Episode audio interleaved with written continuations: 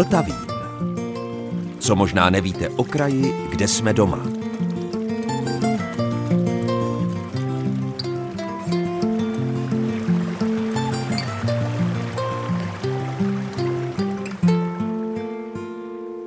Posloucháte Český rozhlas České Budějovice, posloucháte Vltavín a dobrého dne i poslechu vám od mikrofonu přeje Zdeněk Zajíček.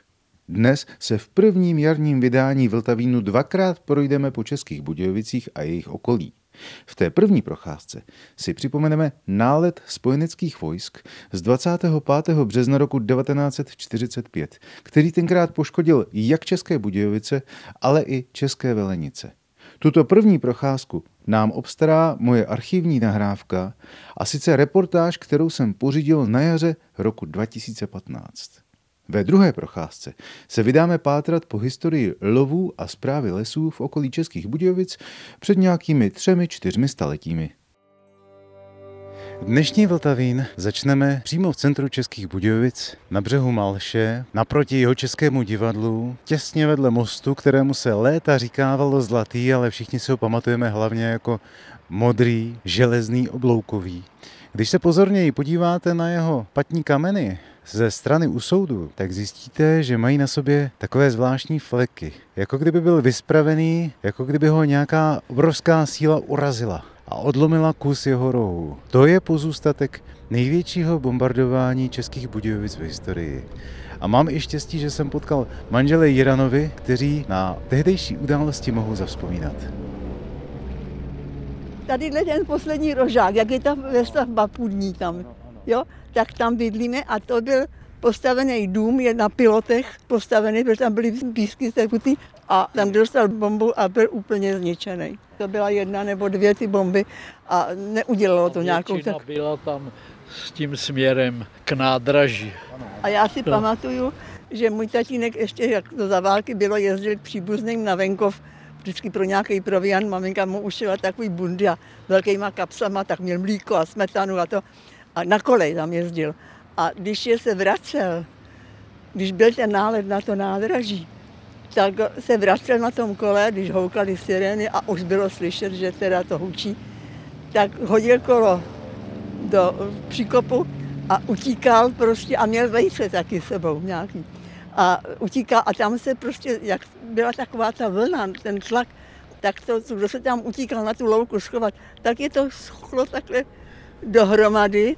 A tatínek říkal, že když to odeš, odznělo, takže se rozešli a mezi nima seděl zajíc. Tak čtě my budeme hledat dílek. No, to máš dílek, první dílka. Dílek je tady, prosím. Truhlář taky. Tadyhle je, tadyhle je. Truhlář Jiří Topič. Truhlář Jiří, ano. Tomek Jan. Pak je tam Mančurová. To tam je. Marie. Tady. Jiran. Mhm. Ano. Zimandl. Jo. Fajtlová Anna. Celou tehdejší situaci přiblíží Jiří Šilha, předseda Vojensko-letecké historické společnosti České Budějovice. No tak toho dvacátého třetího to byl vlastně jako náhradní cíl, protože jedna jednotka, která se vracela z bombardování německých rafinérií, tak jako náhradní cíl měli České Budějovice, tak tady šest těch letadel schodilo zhruba těch sedmdesát pum. A ten druhý den to už byl cílný nálet přesně na nádraží, protože v té době probíhala jednak ofenzíva na Rýně a na druhé straně u Bratislavy a právě nálety na ty nádraží, nejenom budějovický, ale velenický, Sedlčany, Dobřany, Klatovy, eliminovali tu nákladní dopravu německou v tom válečným tílovým prostoru. Takže podstata toho bylo, že se bombardovaly ty železnice, aby se znemožnil průjezd vojenských zásobovacích transportů mezi východní a západní frontou. Do dvacátého druhého třetího devatenáct set čtyřicet pět bylo od počátku války vyhlášeno v obci tři sta leteckých poplachů a nebezpečí ve vzduchu. Nikdo dosud nebral vážně přílet nějakého letadla válčících mocností ze západu, ale dne dvacátého třetího začalo to opravdu vážně. Ve třináct dvacet pět ozvaly se najednou silné detonace a vysoké sloupy dýmu se objevily nad výtopnou dráhy. Výtopna byla bombardována a úplně zničena. Zásah byl přesný. Domy v Suchém Vrbném se otřásaly a skla v oknech řinčela. Trvalo to jenom krátce, ale zkáza byla dokonána. Bohužel přišlo však přitom mnoho osob zaměstnaných na dráze o život a mnoho jich bylo zraněno. V jedenáct nula pět dopoledne byl vyhlášen sirenou poplach. Netrvalo to dlouho a v jedenáct třicet začalo bombardování města. Nádraží, Pětidomí, části města za Výtopnou, Havlíčkovy kolonie a Suchého Vrbného. Osobní nádraží v městě bylo uchráněno. Nebylo času na útěk do okolí a většina obyvatelstva zažila bombardování doma v domech a sklepech. Tři vlny se přehnaly přes město a Suché Vrbné a způsobily za malou chvíli zkázu a smrt. Do Suchého Vrbného spadlo devadesát bomb. Celkem se bombardování českobudějovického nádraží účastnilo devadesát spojeneckých letadel, která na ně a jeho okolí shodila tři tisíce dvě stě třicet osm bomb o celkové váze sto šedesát dva tun. Výsledek? Poškozená budova a nástupiště osobního nádraží a z provozu vyřazené seřaďovací a nákladní nádraží. Mimo nádraží pak dopadly bomby i na Havlíčkovu kolonii, Mladé, Pětidomí a Suché Vrbné. Další informace přidává Jiří Zábranský z Vojensko-letecké historické společnosti. Nezůstalo jen u hmotných škod, ale počty lidských obětí se postupně přešplhaly přes stovku. Počet obětí, ten první den je to třicet pět a ten druhý den zatím máme sto sedmnáct plus patnáct. V té souvislosti bylo třeba ještě zmínit, že toho dvacátého třetího, kdy tady teda těch šest aeroplánů bé sedmnáct vyhodilo svůj tedy smrtelný náklad, tak zároveň dochází k bombardování Českých Velenic. Gmindu, to byl Gmin Bánhov, Gmind tři v té době. Tam byly veliký opravny, veliký soustředění, veliký železniční úzel, veliký soustředění, jak lokomotiv, který se tam buď tam projížděli, nebo se tam opravovali, je to samý vagónů. A tam přiletělo dokonce sto padesát liberátorů bé dvacet čtyři a zahodili tam přes čtyři tisíce osm set stolibrových pum a asi sedm set dvě stě padesát librových pum. Takže ta škoda v nádraží byla podstatně větší. Samozřejmě Velenice jako takový jsou malý, ale přesto i tam došlo k některým chybám, takže je tam asi sedmnáct domů zničených a asi sto až sto dvacet poškozených.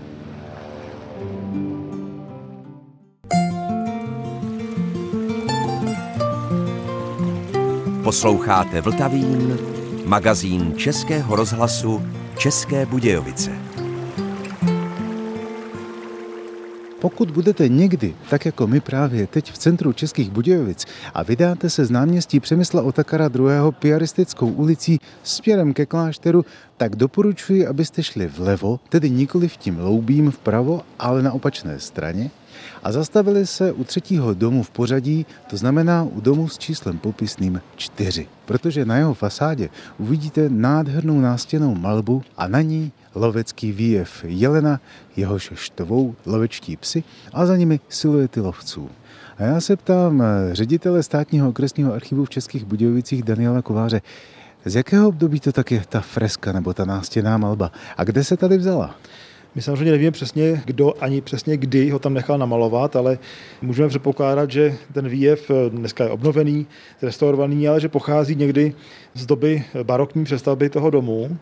A v té době nepochybně ty lovecké scény nebyly úplně tak neobvyklou záležitostí. Dokonce i v okolí města bylo asi více lesů než dnes, ve kterých se dala zvěř lovit. Čili byť jsme tady úplně v centru města, tak ten lovecký výjev sem tak nějak patří, protože lesy a historie lesů a lovu patří i k dějinám města Budějovic. Když jsme se s Danielem Kovářem domlouvali na dnešním natáčení, ptal jsem se po telefonu nejdříve, jakéže to vybral téma. A on mi řekl dopředu, to bude překvapení.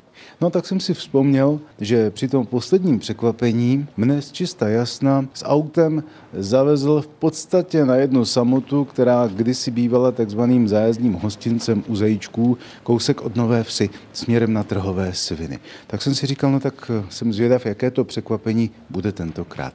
No a kam nás zavedete nyní? Tak co byste řekl tomu, kdyby to dneska nebylo o zajíčkách, ale o zajících? O zajících s malým z.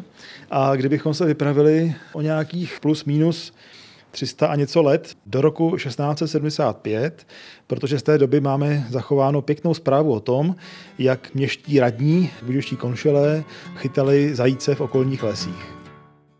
A mezi tím už jsme přešli do ticha a klidu a pohody státního okresního archívu. A já nad tím tak přemýšlím a říkám si, my se v našem seriálu o historii v datech díváme na některé historické události především z pohledu archiválií, Především z pohledu různých zápisů, smluv, ale také účetních zůstatků, pozůstatků, plusů, mínusů, přebytků a podobně.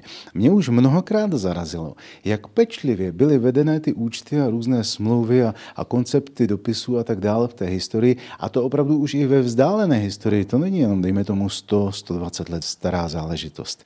A tak si říkám, zajímavé je také podívat se na městské hospodaření, protože upřímně řečeno, komu kdy dojde, že to město má nejenom své ulice, nejenom svoji radnici, o kterou se musí starat, nejenom, dejme tomu, nějaké své městské divadlo, ale má také svůj rybník. Dejme tomu, Budějovice měly své stříbrné doly, nebo měly lesy. Já si třeba neumím představit ty radní, že chodívali do městských lesů na lov. A nejenom radní, samozřejmě chodí tam měští myslivci a taky pytláci a taky podaní z okolních vesnic, protože ty městské lesy byly rozprostřeny široko daleko kolem města, třeba i několik desítek kilometrů, a nebylo tak snadné je uhlídat. Mimochodem, teď napadá jedna věc, jedna z nejstarších zmínek o stavění májky na Budějovicku pochází někdy z poloviny osmnáctého století, a to jenom díky tomu, že sedláci z jedné vesnice, kterou nebudu jmenovat, tu májku ukradli v budějovických lesích. Takže díky soudnímu spisu mají etnografové prostě materiál pro nejstarší historii stavění májek na Budějovicku. A vy jste řekl zajímavou věc, vedle sebe jste řekl stříbro a lesy, možná úplně neumyslně, ale ono to vlastně souvisí, protože v šestnáctém století město začalo intenzivně těžit stříbrnou rudu v okolí Budějovic a jedna z věcí, která se městu nedostávala, bylo dřevo. Dřevo na výdřevu, štol, na stavbu těžebních strojů a podobně, čili právě kvůli těm stříbrným dolům začalo ve větší míře schánět lesy. Takže v šestnáctém století se zaměřovalo na nákup takových pozemků, na kterých rostlo nějaký vzrostlý les, a tam začíná vlastně lesní hospodářství města Budějovic. Když už teda město ty lesy mělo, tak proč nevyužít i k tomu chytání zvěře. A my tady se dostáváme oklikou právě k tomu záznamu z roku šestnáct set sedmdesát pět, který je docela výjimečný i tím, že popisuje přesně, v jakém lese, kolik tam přinesli těch tenat, řekněme těch pastí na ta zvířata, a kolik těch zvířat tam bylo chyceno nebo zastřeleno. Vidíte, já jsem si zrovna říkal, ale přece sezona lovů a honů je hlavně ta podzimní, to znamená říjen, listopad, a tady je soupis z jedenáctého desátého a jedenáctého ledna. Čili oni to neřešili, oni prostě šli do lesa. Ono to bylo v rozmezích v podstatě jednoho měsíce. Já tady vidím od desátého prosince. První ten hon byl desátého prosince, třináctého prosince, čtrnáctého, sedmnáctého, osmnáctého, dvacátého Pak si dali vánoční pauzu a pokračovalo se v lednu. Takže teprve jedenáctého ledna mohli uzavřít ten výčet té složené zvěře a můžeme prozradit možná rovnou, že jich bylo suma sumárum devadesát šest kusů zvěři. No tak to by mě tedy zajímalo, jaká ta zvěř se tehdy dala ulovit, případně chytit tady poblíž královského města Budějovice. Protože když si to srovnám s dneškem, tak sem tam vidím na silnici někde přejetou lišku nebo nějakého zajíce, křepelku nebo bažanta, to už jsem neviděl ani nepamatuji. A o jiné zvěři v podstatě také příliš netuším, neb jsem to nikdy nepočítal. Když to tenkrát to počítali, tak schválně. Tak schválně. Vidíme, že takovou třešničku na dortu byl velký desetiletý jelen. Shodou okolností to bylo hned v té první leči, v tom prvním honu, a úplnou náhodou to byl pan primátor Lukáš Zahrádka, který ho úplnou náhodou trefil do hlavy. Krásnou čistou ranou, jak tady píšou. A byl to jelen opravdu kapitální, měl čistého masa dvě stě dvacet devět liber. To je, kdyby se někdo ptal, tak okamžitě přepočítám, je to sto osmnáct kilogramů čistého masa. A pak ale několik jelenů a srn lovcům uteklo, protože potrhali ty sítě, tenata a utekli. No a jinak z těch devadesát šest kusů celkových to asi většinou byly zajíci a tu a tam nějaká liška, ale většinou ty zajíci. Tak se pojďme podívat na výsledky z jednotlivých revírů. Tady je ten soupis krásně vidět, tak ukažte.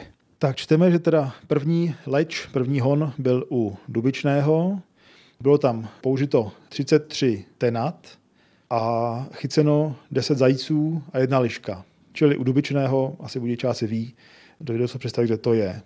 O tři dny později v lese u Roudného a Rožnova, to bych předpokládal, že to je takzvaný Tomků les, když se vlastně jede z Roudného směrem na Plav, les, ze kterého dnes ukusuje stavba dálnice.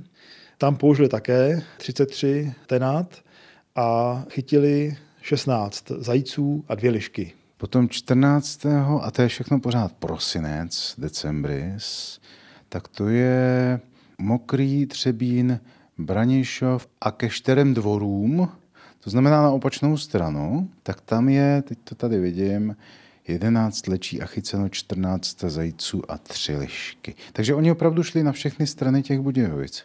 Na všechny strany, tam, kde prostě byly ty městské lesy.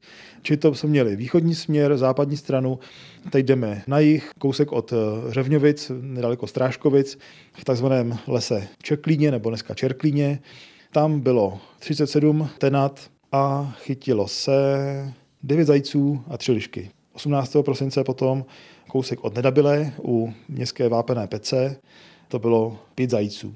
A téhož dne kousek od Srubce směrem k Hodějovicům a směrem k Pohůrce, to bylo celkem pět lečí, pět zátahů a chyceno čtrnáct zajíců a jedna liška. Já bych se ještě ovšem vrátil k jedné takové té šťastné náhodě, jak jste tam zmiňoval, že trefil ten Lukáš Zikmund Zahrádka Sovinský, čili tehdejší primátor Budějovic, čistou, krásnou ranou toho obrovského jelena. Tak člověk se pousměje pochopitelně. Zdali to byla skutečná náhoda, nebo to bylo malinko nahrané, ale to je jedno, to je teď vedlejší. Ale mě tam zaujala ta situace a vůbec to jméno toho primátora. Kdo to byl? Byl to velice vážený člověk. Jak vidíte, ještě on měl také predikát. Byl to vlastně nobilitovaný, nebo řekli bychom pošlechtěný měšťan. Lukáš Zikmund Zahrádka Sovinský z Eulenfelsu. Čili byl to vlastně nositel toho nejnižšího šlechtického titulu. A k tomu mám ještě něco řeknu zajímavého. On na to potom později doplatil. Když přeskočíme o deset let později, do poloviny osmdesátých let sedmnáctého století, tak zastihneme pana primátora Sovinského ve velmi prekérní situaci. A dost teda netradiční situaci. Totiž mezi tím byl rok šestnáct osmdesát tři, kdy Turci obléhali Vídeň a město Budějovice se podílelo na zásobování vojsk, na vyzbrojování, na vyplacení vojáků, kteří šli Vídeň zachraňovat před Turky. Pan primátor Sovinský v tomhle měl velkou roli, velmi se zasloužil o ty včasné a řádné dodávky vojenského materiálu, peněz pro obleženou Vídeň. No ale pak na to doplatil takovým kuriózním způsobem, protože za tohleto své dobrodiní, které prokázal monarchii, tak byl císařem Leopoldem povýšen do rytířského stavu, či stal se rytířem. A to už bylo víc než měšťan. Ale podle privilegií město Budějovice nesmělo mezi sebou trpět osoby vyššího než měšťanského stavu. Čili najednou primátor, dříve měšťan ze staré měšťanské rodiny, najednou se stal rytířem, najednou byl vlastně jakoby společensky nad měšťany a to měšťani nemohli strpět. Takže opravdu se jednalo o tom, co vlastně s ním, byla to hlava města, byl to představený všech ostatních měšťanů, ale museli se ho zbavit. A skutečně během asi měsíce ho odvolali ze všech veřejných úřadů, on měl na starosti obecní pokladnu, byl zbaven primátorského úřadu, dokonce se vážně uvažovalo o tom, že mu bude zabaven dům, protože podle privilegií města Budějovic žádná rytířská osoba nesměla vlastnit v městě dům. Tak... Tomu se říká potrestání povýšením. Něco takového, no, pro dobrotu na žebrotu. Jo. Skutečně pan Sovinský o asi dva roky později zemřel, čím se z toho vlastně dostal, ale ty poslední dva roky asi mu byly tímto dost strpčeny.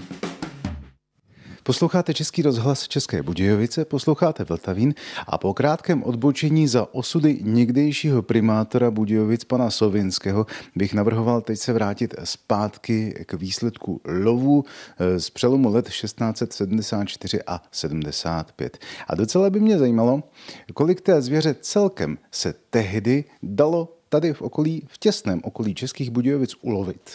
A kolik by to tak mohlo být dnes, nebo respektive jestli by se dal poznat ten rozdíl oproti dnešku? No máme-li přiznat pravdu, tak kromě těch zajíců a několika lišek a toho jednoho jediného velkého jelena už žádná další zvěř chycena nebyla, protože několik jelenů a několik srn uteklo honcům.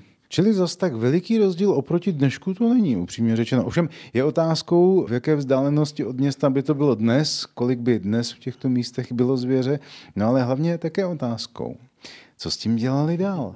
protože to je evidentně zimní čas, čas Vánoc a čas novoroční, tak já si tak říkám, jestli tady někde máme i zápis o tom, zdali to bylo použito na nějaké dary, nebo pro vlastní hostiny na městě, nebo pro chudé. Možná od každého něco, bohužel tady v tomto případě postrádáme přesně záznam o tom, jak se s tím naložilo. Předpokládám, že nějaká hostina asi na radnici byla uspořádána. U těch opravdu pěkných vybraných kusů složené zvěře, jako byl ten jelen, tak tam se velmi často používali jako dar. Víme, že třeba koncem šestnáctého století město Budějovice dostalo od Petra Voka z Rožmberka darem jelena. Čili ty pěkné kousky zvěřiny mohly být používány jako svého druhu možná úplatek třeba pro nějaké vyšší úředníky. Tímto způsobem se používaly třeba i sudy piva nebo sudy soli, prostě věcné dary.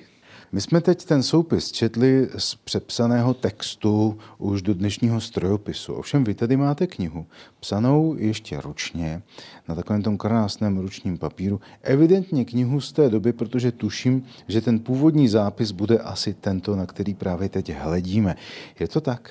Je to tak, stojíme nad tím zápisem, který sem vlastně vůbec nepatří, protože ta kniha obsahuje zápisy ze schůzí městské rady, a to zápisy ještě o něco starší, asi o padesát let starší, ale protože tam zbylo několik listů, tak v tom roce šestnáct set sedmdesát pět městský písař na památku, nevíme z jakého popudu, vlastně napsal tenhle ten zápis o tom lovu. Čili tematicky do té knihy vůbec nepatří, vůbec bychom ho tam nehledali, ale je tam.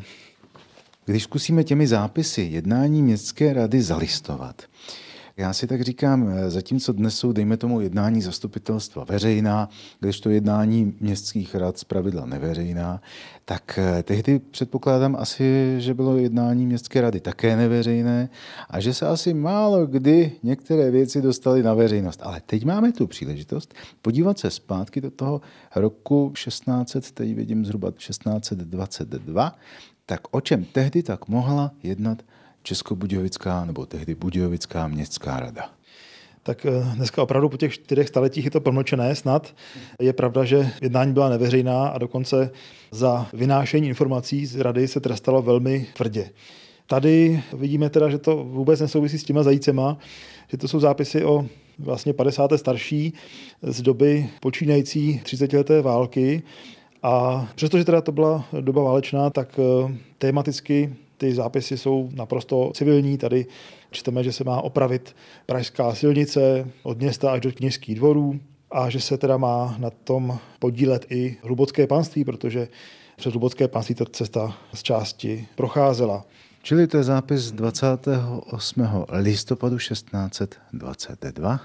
V té samé radě se projednávala ještě otázka přidělení nějaké studentské nadace. No a když obrátíme o list a o měsíc dál, tak tady třeba městská rada určila, kolik má stát jaké zboží na trhu. Jo, za kolik se má prodávat sud piva bílého.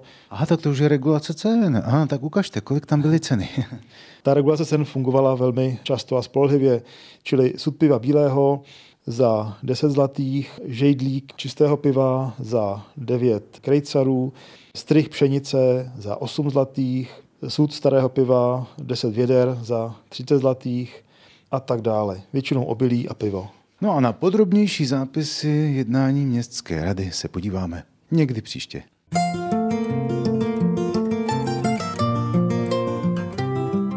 A to už je z dnešního Vltavínu všechno. Od mikrofonu se loučí Zdeněk Zajíček, od mixážního pultu Michal Kolář a vězte, že za týden jsme tady zase ve stejném čase.